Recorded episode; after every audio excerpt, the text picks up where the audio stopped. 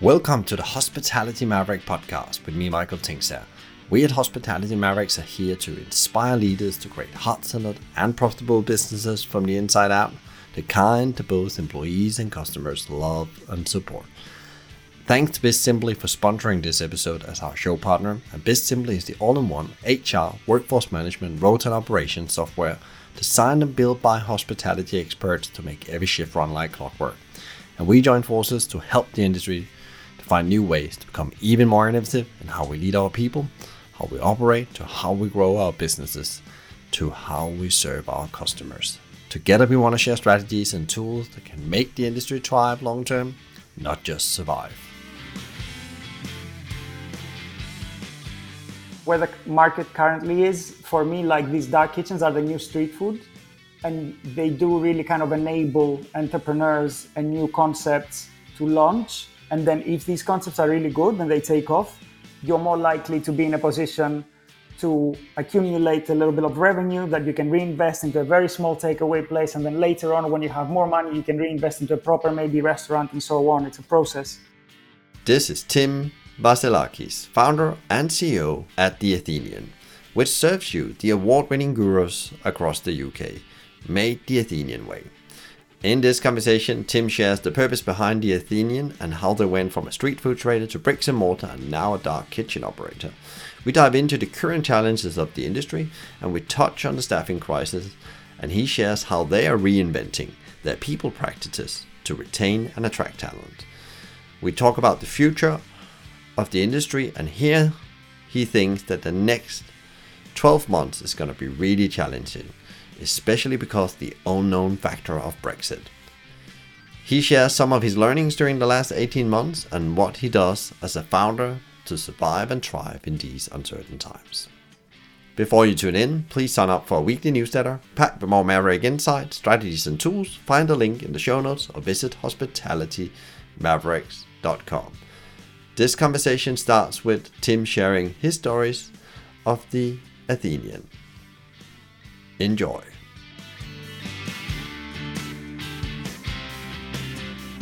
Today, we will be talking about how you actually uh, maybe go in and reconsider the whole setup of your business, even your positioning of your business uh, during a pandemic, and how you actually do that with success, and how you actually take uh, a, a, product to market that you know most people love when they go on holiday, but actually make it into street food and actually create dark kitchens, and also how you actually bring that into the home of people, like really good Greek food. And for that, I uh, have one of the the experts in that. I will say here in the UK, I have Tim from the Athenian joining us, the founder. Welcome to the show, Tim. Hi, Michael. Thank you so much for having me. For people out there that haven't heard about the Athenian, you're not just in London. Let's just clarify that you are across the country. Uh, in uh, different regional cities, but I'll let you come back to that. But can you tell us a bit about your your story and uh, what what the, what your purpose is and how you ended up with running a, a restaurant business? Yeah, sure. So I started the Athenian back in 2014, at the end of 2014, like November time. And uh, it was really an experiment. It wasn't, you know, I didn't really know where it would head.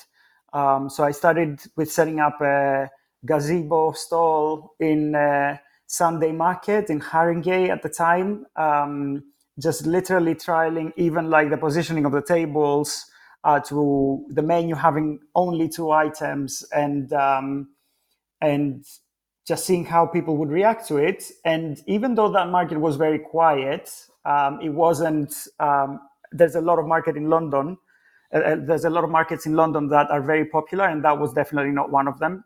Um, in order to get to one of the more popular ones, um, you need to have a running concept and you need to have a reasonable social media presence. You know, you need to have done a lot of the preliminary work. So in the beginning, usually you're more likely to get into one of the smaller markets, but that also means, you know, less sales. But I didn't mind that. I thought, you know, we're going to go to that market, give it a try and see how it goes, you know, find our feet as well, because when you have customers for the first time, you want to make sure that every order is attended and so on. But we did reasonably well there. Um, we had about 40 customers on the first day, which was a lot for that market. It was, um, from what I remember, I think it was like the maximum the market had, like one of the best stalls in the market had ever done. Um, so I thought that was a good indicator if you're in a quiet market and pretty much almost all of the customers come and try the food. Um, so that kind of was a little nice boost. And then shortly after that, I had an interview with Tower Hamlets Council, uh, who manage Brick Lane Market, which is one of the, at least at the time in 2014, uh, was one of the most popular in London. And um, um, I had an interview with them and they loved the concept. So I started going there on Sundays. So I moved from Haringey Market into uh, Brick Lane Sunday Market. And um, from there, it was just on fire because consistently sold out Sunday after Sunday. I was not bringing enough food. And uh, that really helped kind of like accelerate the growth. And then the once a week market became twice a week, Fridays and Sundays, and then Thursdays, Fridays, and Sundays. And then it became a seven day operation very quickly. Um, however, you know, in the it was quite obvious that street food is a very difficult environment to operate in uh, purely because you you don't have access to very basic necessities like electricity and running water. So you really rely on bringing your own gas and bringing your own water, which has a limit. It's also very kind of like exposed to the elements of the weather, especially in, in the winter months. So I knew it from the back of my mind that you know I had an expiration date. There's only so long you can kind of like do this kind of project. And you know, for many people, you know, I see some of the traders that I used to trade next trade next to, they're still they're still going. And for, for a lot of people, that's absolutely fine. It's just when I saw the success of the Athenian from the early days, I thought, you know, this has legs and we need to progress and um, eventually get into a place where we have electricity and running water without having to bring it with us, um, which might seem funny, but um, yeah, so fast forward, you know, like those first two years, we did everything from Christmas markets to summer festivals uh, to you name it, um, and that really helped kind of like um, accelerate the growth of the business. Business, everything that we made, we reinvested, and um, then around 2016, we got our first uh, shipping container in Elephant and Castle in a place called Artworks. That place is not there anymore; it's been kind of like demolished. Um, it was like one of those startup-y kind of places where you could have like food, offices, a mix of the two, and they would just put like temporary shipping containers. Um, and then shortly after that, we had um, a unit in Boxpark Shoreditch, which we still maintain to this day. We're still in Boxpark Shoreditch, which again, you know, for people that are familiar with these concepts in London, it's again like supposed to kind of like encourage um, businesses, um, independent small businesses to start up and then the rest is history. We did a transition over a year and a half where we moved from street food into um, permanent locations. And then shortly before COVID, coincidentally, um, we decided to take a chance on our very first uh, dark kitchen. And for people listening to us that might not be familiar with the term, um, over the US it's called uh, ghost kitchen. It depends, like in some other markets, it's called something else. Essentially, it's a delivery kitchen. It's a commercial kitchen where um, somebody rents and they use it to sell food online only on a platform like Deliveroo or Uber Eats. Um, and um, when the customer sees the restaurant on the platform, um, it looks like a normal listing. It looks like a normal restaurant. The, cu- the customer doesn't know that it's a delivery only kitchen. So that's kind of like how I would describe how dark kitchens work. And um, yeah, coincidentally, just before, I think it must have been like a couple of months before COVID hit, we opened our first kitchen with Deliveroo in uh, Battersea in London. And um, it was it was interesting. It was really interesting because in the end, we saw um, that actually the sales that were coming in were not so dissimilar to a normal kind of like traditional bricks and mortar um, and for for our cases, we're doing like fast casual food. So um, we're not like a sit down three course meal kind of experience restaurants. So always, you know, bear that in mind. We are our, our concept was always kind of like very well catered for delivery, kind of like the the type of cuisine and food that we do. Um, so when we saw kind of like the numbers coming in and the the sales, we thought, hmm, actually, this has legs. You know, this is not just an experimental project. Um, and um, once the first lockdown was announced, it was basically a no-brainer. You know, Deliveroo had a huge pipeline of uh, kitchens for us that we could take over, um, and we of course said yes. And um, in a very short time, we opened a, quite a large number of uh, delivery kitchens, and um, in a sort of post-pandemic world, that's kind of become a big chunk of how the business operates now. Um, at this date, we have 13 sites open, and only four of them are bricks and mortar. The the, the rest, the, the remaining nine are all dark kitchens, and we have plans to open um, at least another six by mid 2020, and probably even more by the end of 2022. So, uh, yeah, that's kind of like a brief overview of where it started and where we are currently.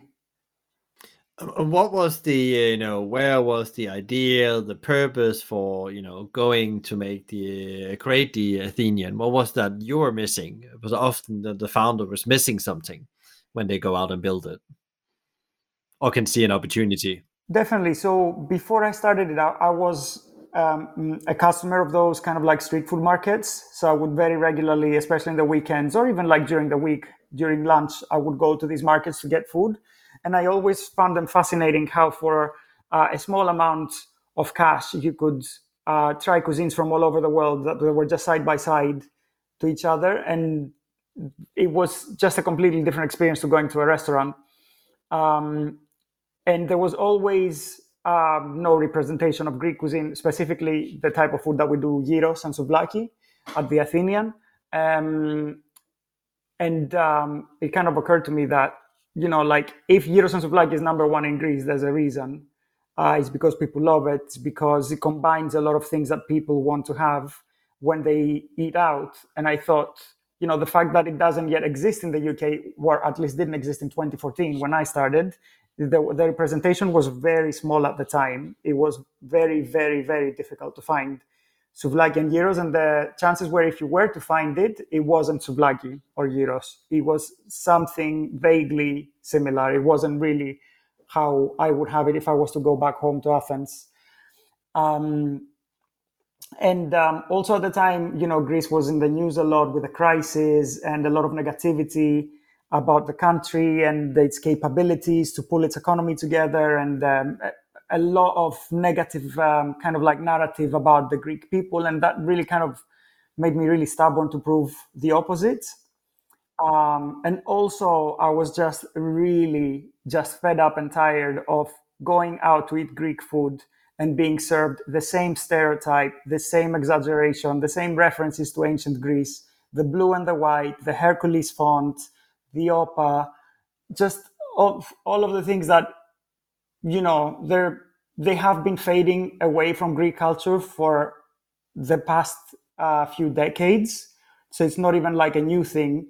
And me as a, a person, like um, um, being born and brought up in Athens, specifically, like I was never really exposed to any of those stereotypes and especially when you go out to eat in Greece, there is none of that exaggeration of you know like the references to ancient Greece. Like it has nothing to do with going out and having a meal, having references to ancient history and temples and things like that. And I thought, why don't we just take all of that away and just make a place where it just happens to have Greek food and it just kind of translates to everyone, whether you're from the US, the UK, um, from Thailand, from Japan, from Australia, you know, from uh, Dubai, and you just get it.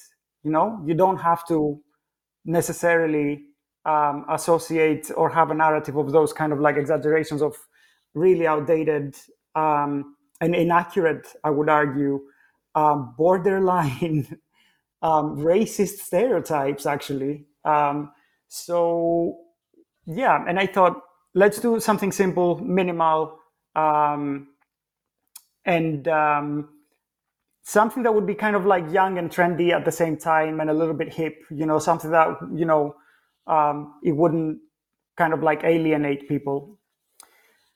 So these are kind of like the main reasons. Yeah what about uh, what what do you would you say then you know you say that when you started out the the offering of uh, athenian food or Greek food was not explosive in the way, and as you say, it's, it's a bit different now. There's some some more players in the market. Um, but what is the what, why are you different? What is it that the Athenian really do well? Um, I think it's the simpli- simplicity of our menu. You know, from the beginning, um, we said we're gonna do gyros, and that's basically it. You know, we have a couple of sides and a lot of variations of that dish. Um, but um, at the end of the day, that's that's still to this day that's still what we do. Um, we don't try to put moussaka on the menu or other Greek dishes that you would no way find in in a souvlaki place if you visited Greece. You know, there's a in Greece there's like two different types of places. There's a taverna where they do kind of like um, it's basically like an overview of the whole cuisine that you can go and experience and have like more kind of kind of home cooked dish dishes like moussaka or pasticcio, which is like a pasta dish, or like meat, um, or you can go to a fish taverna, which specializes in seafood. And then there's like souvlaki places that literally just do souvlaki. And maybe they will have a couple of other like salad dishes and side dishes, but they don't divert too much from the core product, which is a souvlaki. However, when you leave Greece and you go abroad, and not just in the UK, just pretty much everywhere, uh, you would find souvlaki on the menu, and then you would see moussaka, and you would see pasticcio, and you would see other things that, I mean, fair enough if that's people what people want to do, but in my view, um, if you really want to maintain quality and standards, the moment you start to introduce a million things on the menu, um, the likelihood of getting it right diminishes. Um, so if you just keep keep the menu simple, then it, it just means that you do one thing and you do it well. Yeah, I love that because I have a, a little note here, as you will see here, if you could see the screen for the for listeners, says "Do one thing well," and I'm a, a, big advocate of that. And I, when I when I prepared for this conversation, looked at the menu, I'm already thinking about the Mediterranean diet. You know, like the way your menu is to position it, because there's also a, quite a lot of in. I don't know if it's been thought about constantly, but indirectly in the the Greek. Uh, uh, diet, there's a lot of you know great plant-based food as well. I know a, the meat is always connected to Greek food, but again, there's always more greens than there's meat. That's the opposite of the Western diet, I think. Yeah, definitely. I I have to say, like in continental Greece, uh, where the climate tends to be, especially in the winter, heavier and colder, you see that the, ti- the diet is very reliant on meat, especially in the countryside um, and the small towns. However, you know, if you visit the islands and especially in the summer, there's a lot of um, uh, vegetables and um, uh, fish, um, seafood um, on the menu. And there's a, a, big variety of like pulse, pulses, um, like lentils, beans, and then vegetables like aubergines, courgettes, and so on. So there are there are two kind of like cuisines in Greece, and I am because I've since I left Greece when I was 18 years old and I, I moved to the UK and I started to travel the world, you know, every time I would go back to Greece, it would be primarily to the islands and Athens. And I think that gives you kind maybe kind of a, a, a slightly different kind of like access to the cuisine. So um, I think, you know, if you go to the countryside, you see that there is still like a lot of reliance on meat dishes. And uh, I think it's probably related to the way that uh, the climate is different in continental Greece versus to the islands. The islands always have a milder climate. And uh, a, a, lot of these islands don't have big animals to farm, they only have goats. So they rely a lot on like uh, goat's cheese, olive oil, and things like that, and then growing their own vegetables. So I think it's it's all to do with like locally what can be sourced as well, like how the diet um, is. Um, but the menu of the Athenian, you know, we we try to stay true to what a, a, true, authentic Athenian Greek gyros would be like. So pork and chicken, for instance. But then we take it a step further and we bring it to 2022, and we say, what do people want to eat in 2022 London? And we see a big trend with uh, plant-based uh, proteins and alternatives. And even though to this day, finding a vegan gyros in Greece is extremely rare, if at all possible. I've I've not seen it in my most recent visit in Athens. Going to eat souvlaki out, it's not something that you would find on the menu. They do try to do like different alternatives with mushrooms and stuff like that, but you wouldn't see like an an alternative to meat that would taste like meat. Um, so it's still kind of like not really a thing in Greece, but that doesn't stop us from us trying to innovate and bring something new to the table and try to evolve uh, Greek cuisine um, along the way, which I think is extremely important.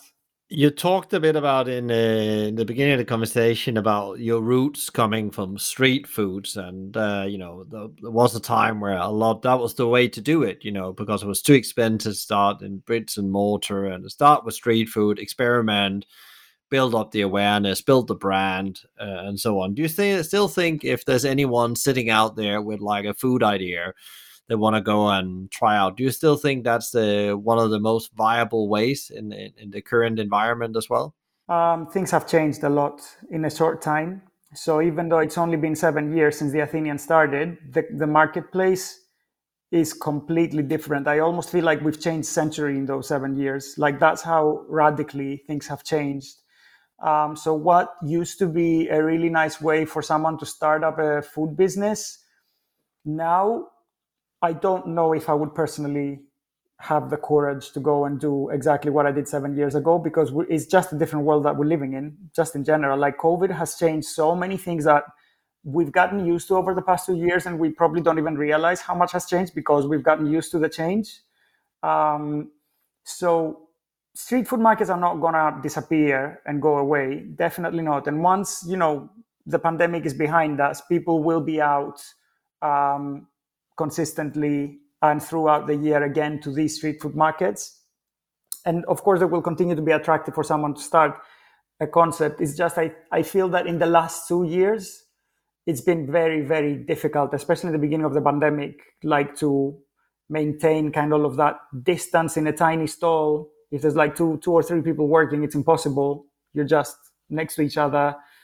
Um, and people just staying at home and not going out as much ordering online, you know, all of these things that would have had an impact. And I think um, it, it, must have been very difficult for street food traders in the last couple of years to make a living um, and um, and develop their concepts further. I think it must have been incredibly difficult and frustrating. That's why I think you know when we see the dark, the rise of dark kitchens. Um, for me, this is the new street food kind of like the new age of street food. I put street food in inverted commas here because it's not really street food. But I see a lot of parallels between when I started doing the street food and now these dark kitchens, um, in the sense that it's very low risk, it's very low cost, so you don't have to invest an absolute fortune. Like if you open a restaurant, you literally need to be rich. Like you need to be very rich to have made a lot of money in your life and to just have it sitting in the bank or get a massive bank loan, which a bank is not likely to give just like that without guarantees or um, anything like that. Um, so it, it just makes it less likely for someone with a really good idea that just doesn't have that capital, which is, you know, the vast majority of the population nowadays is in that situation. So it's basically impossible to start a restaurant if you're just a startup company. You would no way have the capital to do it. It's just that expensive. But with the dark kitchens, the cost is basically the cost of your equipment. And if you are exclusive with a platform like Deliveroo, they pay for that. So they pay for all of your equipment. So that reduces the cost even further. But obviously, to be to be exclusive with Deliveroo, you need to be an existing brand to have a running history, um, and to be attractive to them to want you to be exclusive with them. They won't just offer exclusivity to anyone that just starts you know um, um, a brand right now you know you need to really establish yourself and prove that you have a really good concept that people want to buy on the platform so i think you know where the market currently is for me like these dark kitchens are the new street food and they do really kind of enable entrepreneurs and new concepts to launch and then if these concepts are really good and they take off you're more likely to be in a position to accumulate a little bit of revenue that you can reinvest into a very small takeaway place. And then later on, when you have more money, you can reinvest into a proper maybe restaurant and so on. It's a process. Yeah, it is interesting. What you're saying is also is about the experiment and actually knowing what works and doesn't work. You started talking about that in the beginning of the communication. What what does people like about your menu, your brand, and how do you bring it all together? Because that's that's a journey, and I know you've been on that with the Athenian how has uh, all that come together with the the pandemic as well because you changed a lot within your business over the pandemic, like anyone else. But like, it, it's it's one thing was you said like the dark kitchen really took off, and it seems like that's the model going forward. Does that mean your growth plans you're not looking at bricks and mortar? Is that not a way of approaching growth for the Athenian, or uh, are you still open for that? So um, again, it's uh, like I'll give you an example. So towards like summer last year, end of summer last year to like beginning of winter, and to the run up to Christmas, we were actually reviewing bricks, a couple of bricks and mortar locations, and um, we have put an active offer in one.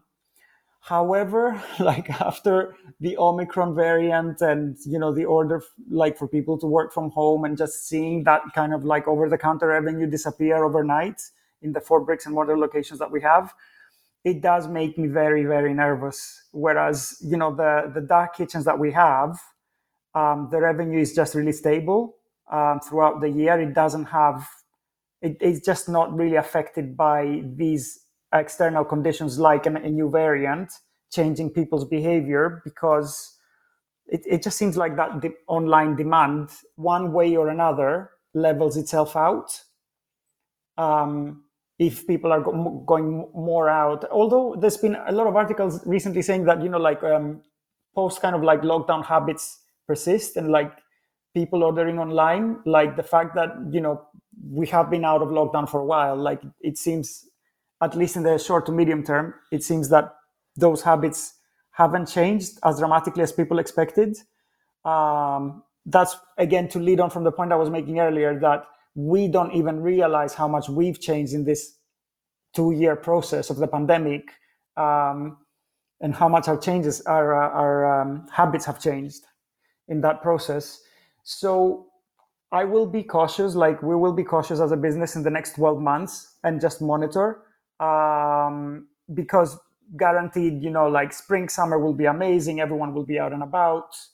But I think again, you know, is there going to be more uncertainty when you know it gets cold and we're all more stuck indoors, and you know that again makes it more likely for spread of another variant or whatever it might be to come out and then get another booster shot. I don't know.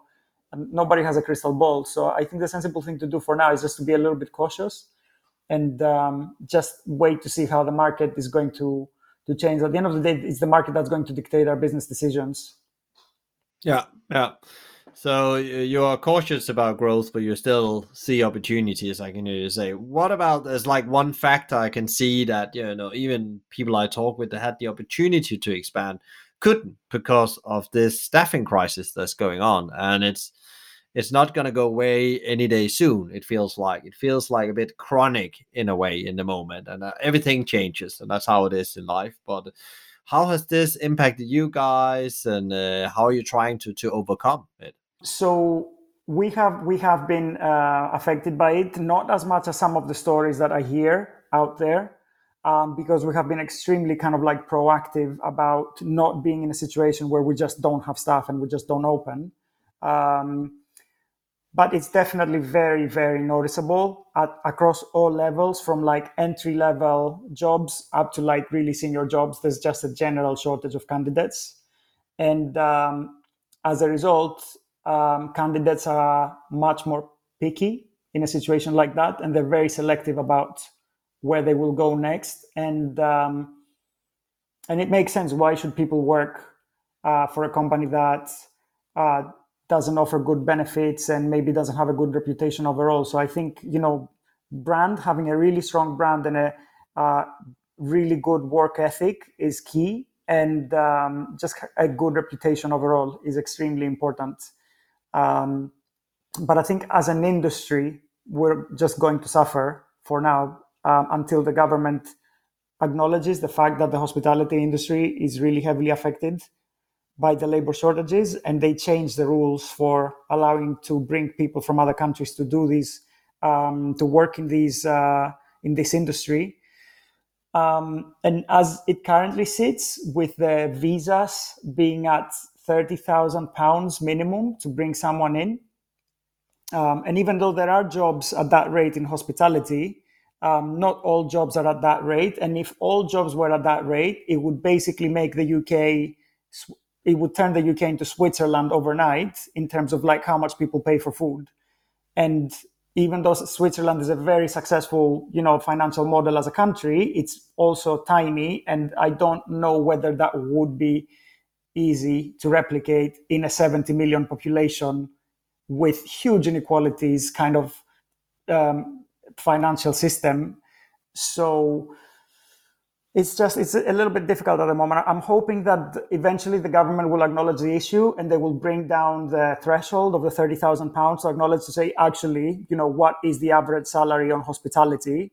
Or you know if this is a way to bring salaries up naturally through the market that's fine you know because i you know i do understand that hospitality has the reputation of not being the most well paid industry but it's also in correlation to what people are willing to pay when they go out to eat.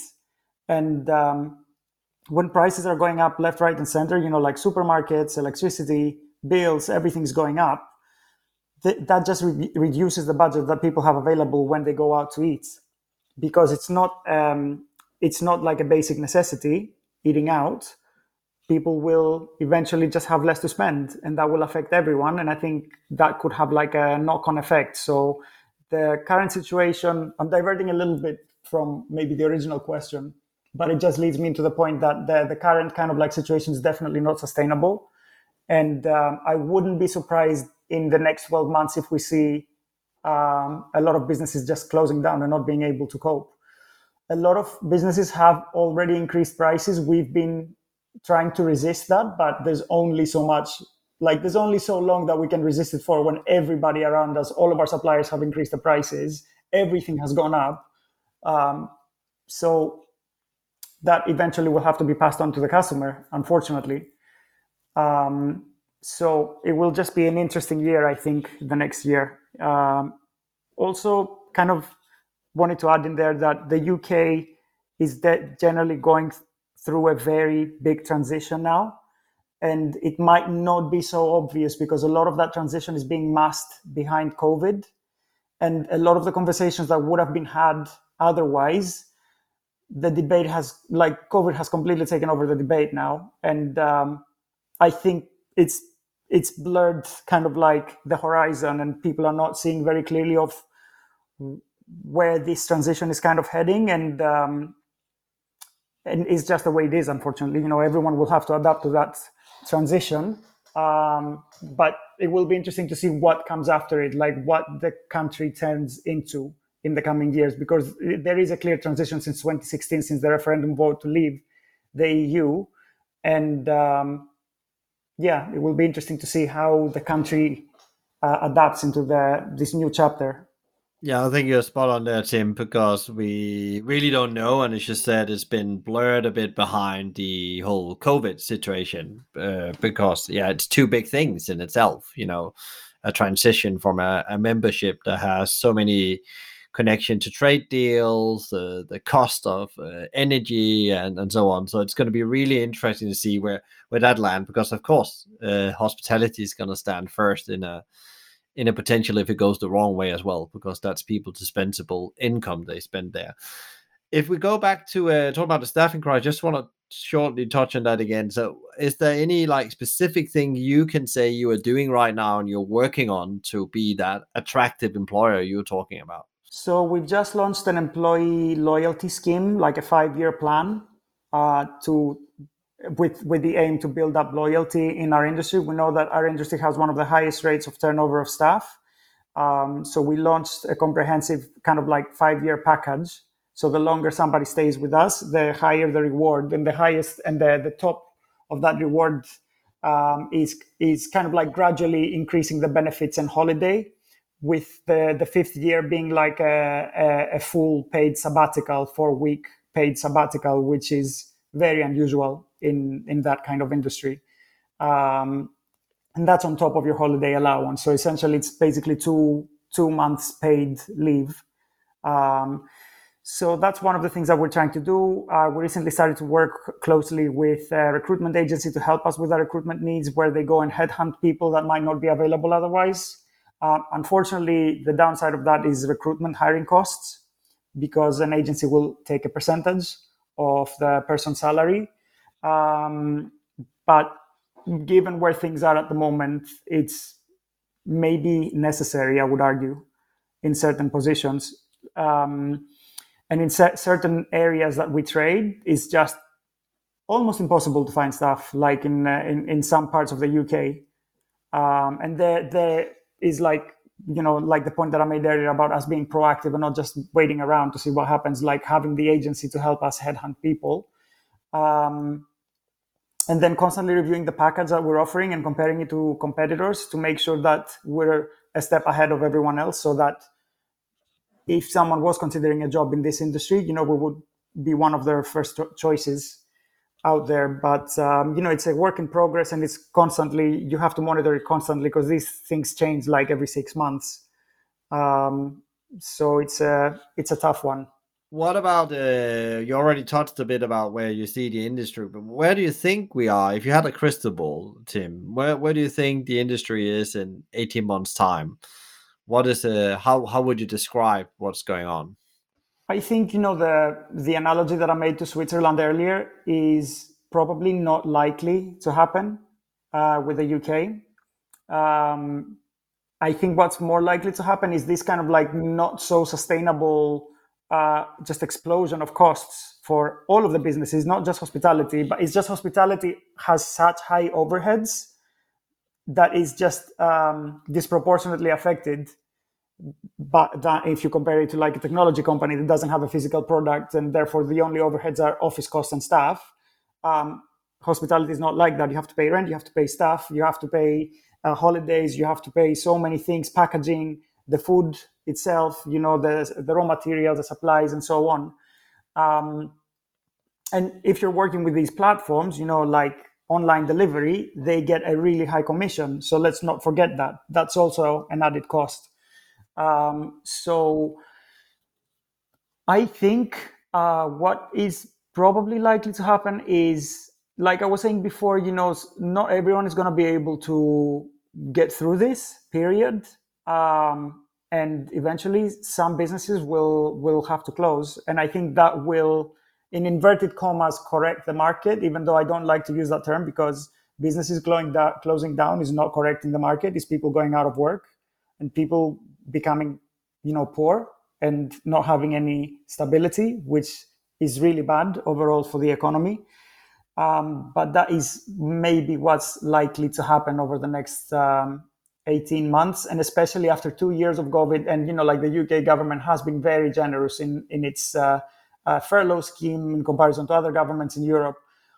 But that came to an end and they reintroduced it it will eventually just come to a permanent end that kind of like uh, government supports. And you know the government will want its money back eventually. You know like vat is scheduled to go back up to 21% um, we don't know what other taxes might be introduced uh, because two years of free money for everyone is is is good because it didn't you know let the the whole economy collapse but eventually the government will want to get the money back and they will probably have to find some pretty tough ways to get that money back and that will leave very very uh, tight space for businesses to make a profit especially in hospitality where the space is already very tight as as things are at the moment yeah, I think uh, yeah. Unfortunately, you're right because uh, there's no free money. There's no free lunch, as they say as well in in life. Um, to, to move a bit on from uh, the Athenian and uh, and and the uh, and the industry, I also wanted to hear a bit more about you. You know, uh, because you've been on a journey as an entrepreneur, starting back in 2014 to to now seven years later on that journey is there like some people or maybe even before that has been very significant to you that's really had an impact on you the way you, you think the way you are and really pushed you in the right direction? Yeah definitely. I think um, you know my mom's cooking is definitely one of them uh, just like my the way that my mom cooks that's definitely has had an impact on me and my cooking and the things that i like to eat and so on. And i think um, also my partner in life, uh, who I've been with for like a decade now, um, he was the one that really like really helped the Athenian kind of like set off in the sense that he was there on that Sunday, in the first Sunday in the market, uh, to help with the van, to put out the tables and the gazebo, stay in the freezing cold, even though he had a full time job Monday to Friday, really demanding and stressful. And um, I really do think sometimes if it wasn't for him, maybe the Athenian would never have had, have had existed.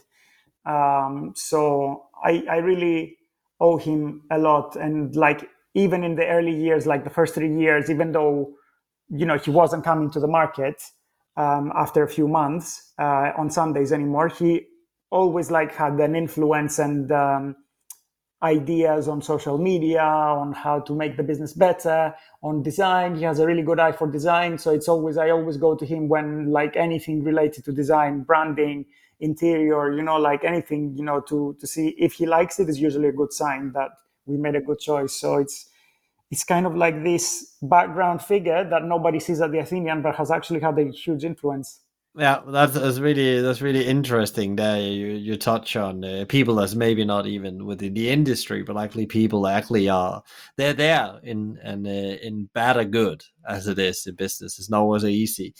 What about um, during the last eighteen months? I've talked with a lot of people has like you really reflected and had some learnings. What have you? And we all had some learnings and maybe some of us have adapted new habits some of us maybe have done nothing but have you had any like significant learning and change in the way you, you do things or look at things the last uh, 18 months or two years This is almost now i think you know what a lot of people have said in the last two years just don't take anything for granted things we used to take for granted now are like a, a rarity almost you know or they have been for periods or for long periods of time.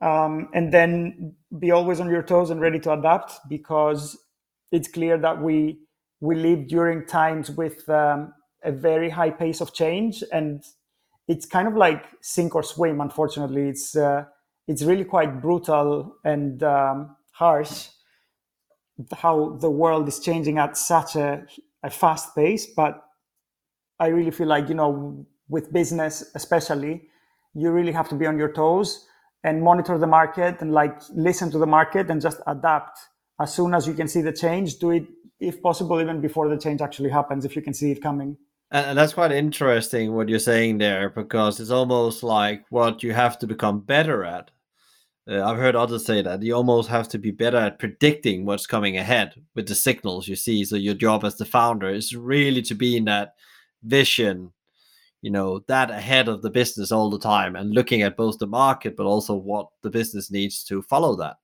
Yeah i think you have as an entrepreneur and uh, a founder of a business you really have to develop the ability to read the market and anyone failing to do so they will realize that they will be in trouble very very quickly.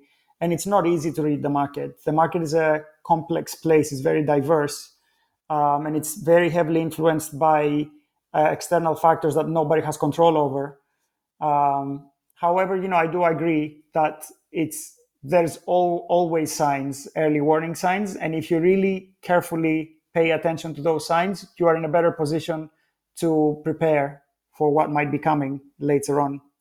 And um, just to kind of like you know lift lift spirits up a bit, I think you know change is is a good thing. You know, I think if we just stay the same and just never change, like things just become really um, just like like water that doesn't renew itself you know? It eventually just stops breathing kind of you know? Like it, it's it's really vital. We have to we have to be changing you know as part of of of everyone just becoming better in whatever they do and um, uh, developing and evolving.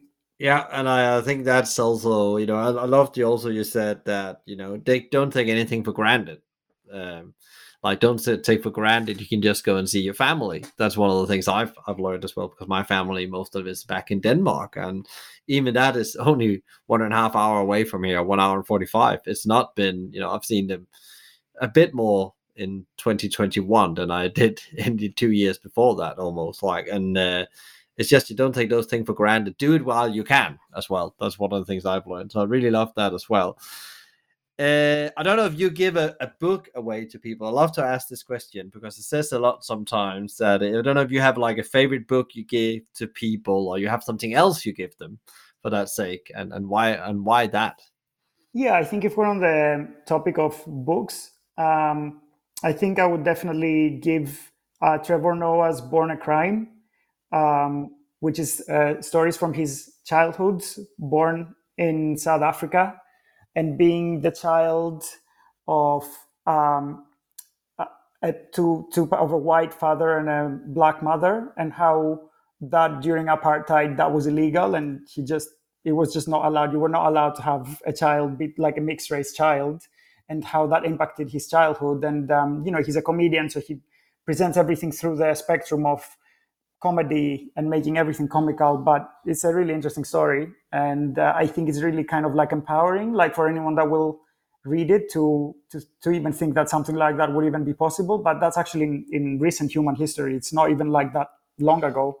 Uh, Trevor Noah is still very young. You know he's not um, like very, too mature for his uh, for um, sorry i just completely lost it i'm just very careful with choosing my words so maybe you can cut that out. Uh, yeah, so I think that's uh, that's definitely a book that I would recommend. Yeah, um, and, it's an interesting book because it's a bit of a different angle on uh, a book recommendation. It's more a book about life and also uh, challenges, like huge challenges that you're maybe not always in control in in the environment you're in. I love that. Um, uh, you run a business uh, and you said the last two years you almost said we almost got used to it at some point. Uh, and we all know how tough it is and hard it is but how do you as the founder show up pro every day? Because you need to bring the energy. People look up at you even if it's uh, the customers or the, the employees or any other stakeholders will look at you and it's so important to show up in the right way. How do you do it it's a good question. I think when you're like I was saying before, it's really it really is sink or swim. So I guess you just keep on swimming. You know, you don't really have a choice. Um, especially like you have to be if you are the founder of a business, you really have to be the one that keeps a straight face and pulls everyone through, even in the grimmest of times. Um, and again, it's like you just don't have a choice. You have to. Like the, the, there is no other way of doing it. Um, I think when you're left with no choice, you just do what you got to do. There's no other way. Um, and it's really interesting you say that like the uh, conditions almost frame you what you need to do, and I guess it's also that you know your vision is bigger than the pandemic. The, the pandemic shouldn't be determining your vision in a way, and you you hang on to that and you keep on pulling people through. I, I love that kind of view on it as well. Definitely, and I think that um, if there's like something positive to take away from the pandemic, I think, you know, like life at the end of the day will throw anything at you. And you just have to be prepared. Like this time, you know, it was a collective trauma that we all experienced and it was a pandemic, but life has always been that way.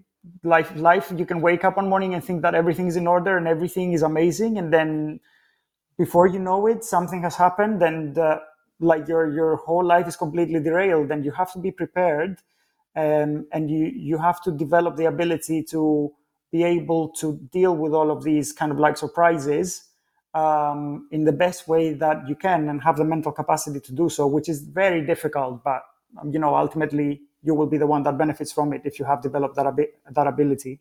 Just a quick uh, tail on question that so how do you actually work on your mental uh, capability? Because that's a really interesting because i totally agree with you. It's about how you create that extra space you know, that extra you know room when things happen.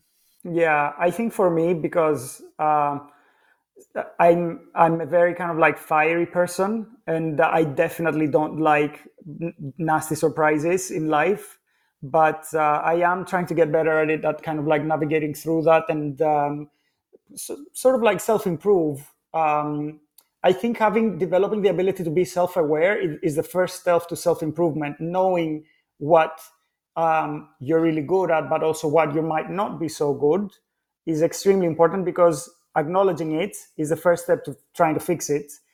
And um, recently, I'm looking more into kind of like mindfulness and meditation and trying to like do it like guided because doing it on your own in the beginning is extremely difficult. So only like getting started on that and um, just using things that are free out there. You know, there's a lot of things on Spotify. There's a lot of things on YouTube. You know, if you really want to self improve, you don't necessarily have to like in, invest any money, just just some of your quality time into things that could enable you. And there's we're lucky in that way because we live in a time that we just have so much um, information availability, um, which is a double-edged sword because it really comes down to what we choose to do with it. we can spend 10 hours um, in front of a screen um, consuming our time on things that will not make us better, or we can spend, you know, an hour a day on things that maybe will have a little, you know, impact on us and try to make us better. Um, so that's definitely something I would recommend to um, our listeners today to kind of like explore that avenue of um, meditation, mindfulness, and just giving themselves quality time. I think time is I would even call it like a commodity in that sense that time is extremely precious. And we don't realize when you spend maybe three, four hours on Netflix or on YouTube watching things that, of course, we have to like unwind and relax. And you can't just be meditating five hours a day. That wouldn't work. But unless maybe you were a monk and you were doing it for a specific reason during a, a certain period of your life. But um, yeah, I, I really think that we really need to be a little bit more conscious about where we put our time. We always, no matter how busy we are, we do have time in our hands that we could invest to make it quality time. And this is something that I'm, I'm slowly, slowly starting to learn uh, the difference between quality time and anything else that's not quality time. I love that, and it's also where you know when you have that time where you put your energy. I really love that uh, reflection, because I think you know most business owners have those you know challenges with with time. And actually but as you say you need to make a choice. You need to to there's moments where you can if it's just 15 minutes every day it will be 15 minutes every day over a year will be very impactful and compounded in itself. Then i will give you like the, the last opportunity to give you know like your top three advice to um to leaders out there. What would your advice be tim? I think is to think outside of the box and really use their imagination when it comes to like coming up with a concept. Um, and I know that you do hear that a lot, like, oh, think outside the box. What does it actually mean? It actually, it, all it means is just don't do what everybody else does. If there's a lot of people doing something, it means it's a saturated product or market. So try to do something that hasn't been done and always start from a niche that you can then maybe later on, if it matures, make it more mainstream um, starting with a niche is always a good way to start because you you will get um, much more visibility if you start from a like a smaller demographic of people that might be interested in one thing that you're planning to do. Uh, be adaptable.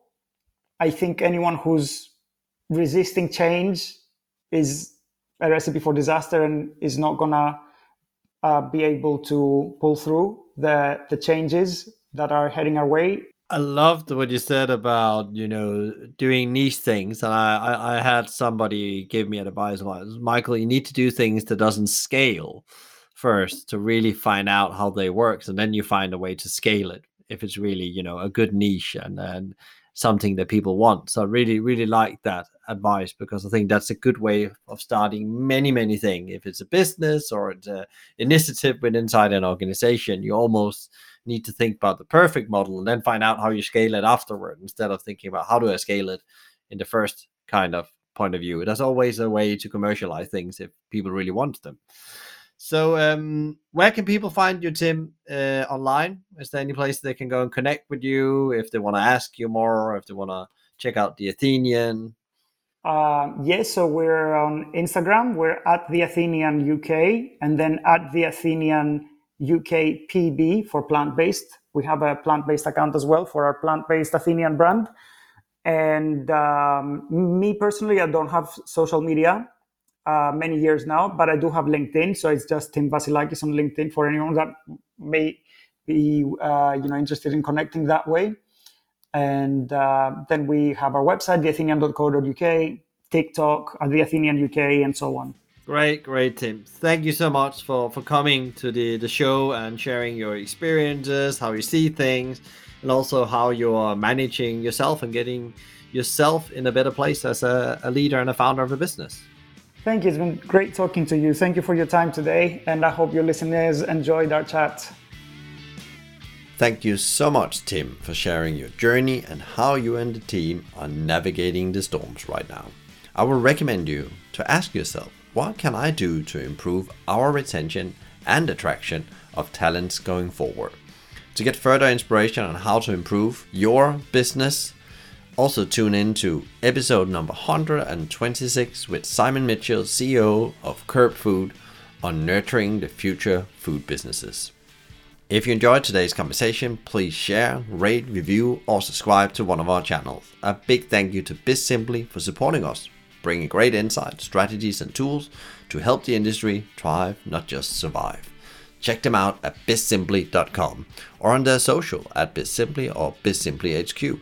You can also email them directly on advice at bizsimply.com. A big thank you to Fina Charlton, who's the show producer and editor from the podcast collective. Tune in next time for another interview. And in the meantime, find out more about us and subscribe to the newsletter and download free leadership tools at hospitalitymavericks.com. And don't worry if you didn't get all of this, there will be links in the show notes. I'm Michael Tingsager, and you've been listening to the Hospitality Mavericks podcast show. Be Maverick.